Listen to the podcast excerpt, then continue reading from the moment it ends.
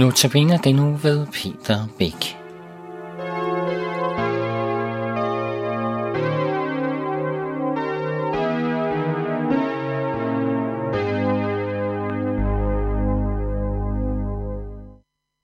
Stykket til i aften hedder, hvad ånden siger til menighederne. Hvorfor virker fornyelsen ikke i menighederne?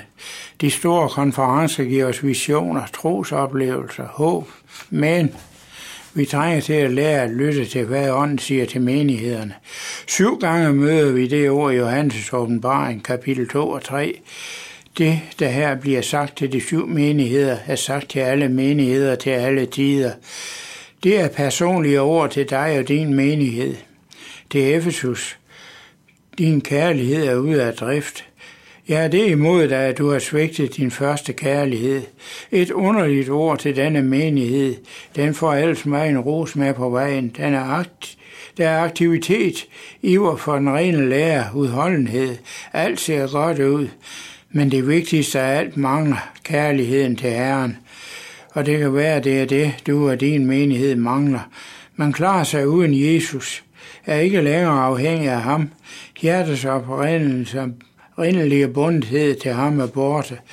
Der, hvor kærligheden til Jesus forsvinder, der forsvinder også kærligheden til næsten. Kom, Gud Helligånd, forny vores sjæl til Jesus. Til smørene, glem ikke helt, hvad du har. Jeg kender din trængsel og din fattigdom, dog du er rig. Der var trængsel i smørene. Under bagtagelse fik menighedens medlemmer til at føle sig nedtrykte og mismodige. Der var fattigdom i smørene. Forfølgelserne havde medført økonomisk krise. Fremtiden var dyster.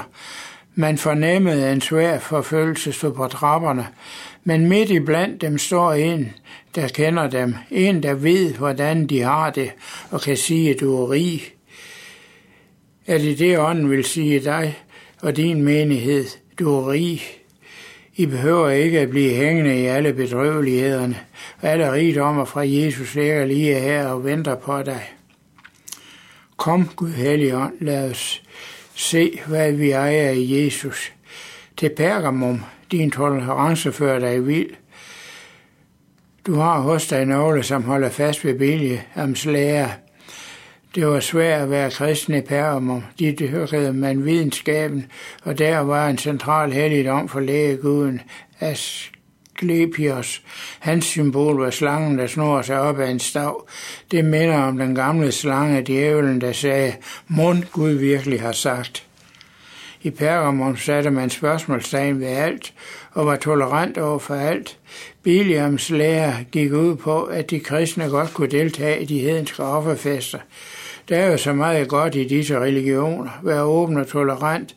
Sørg for, at du selv bliver accepteret.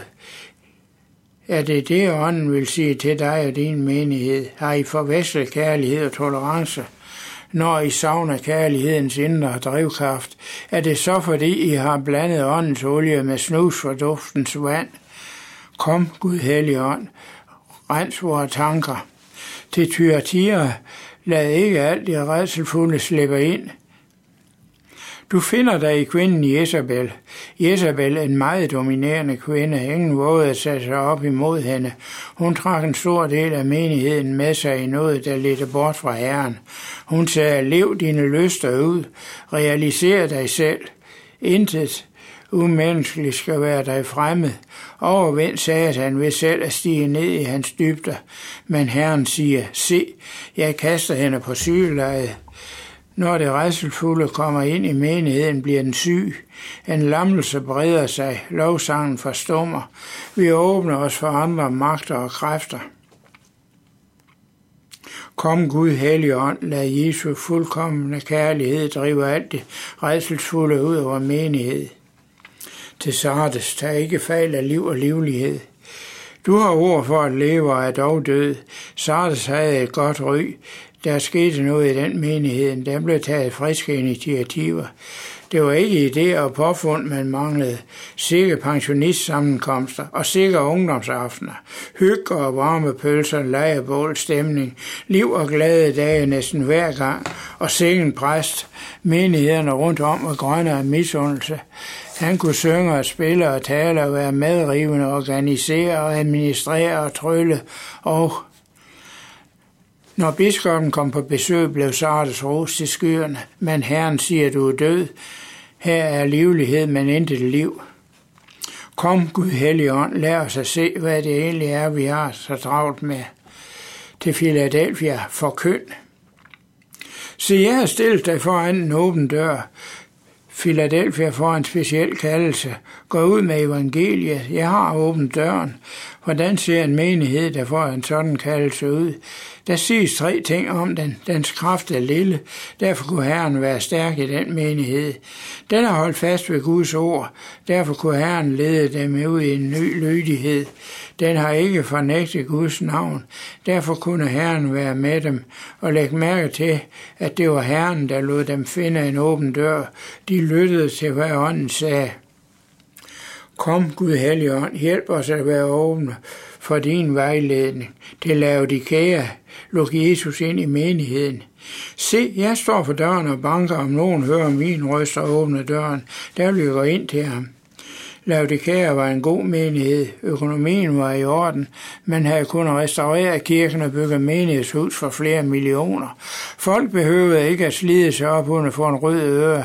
Man betalte godt til de ansatte, til kirkegården og de frivillige medarbejdere i børnearbejdet. Demokratiseringsprocessen var det også gået godt med. Laodikea betyder folket hersker. Jeg er rig og trænger ikke til noget, sagde man i Laodikea, men Herren siger, du er hverken kold eller varm, jeg vemmes ved din lunkenhed. Jeg udspyrer dig af min mund.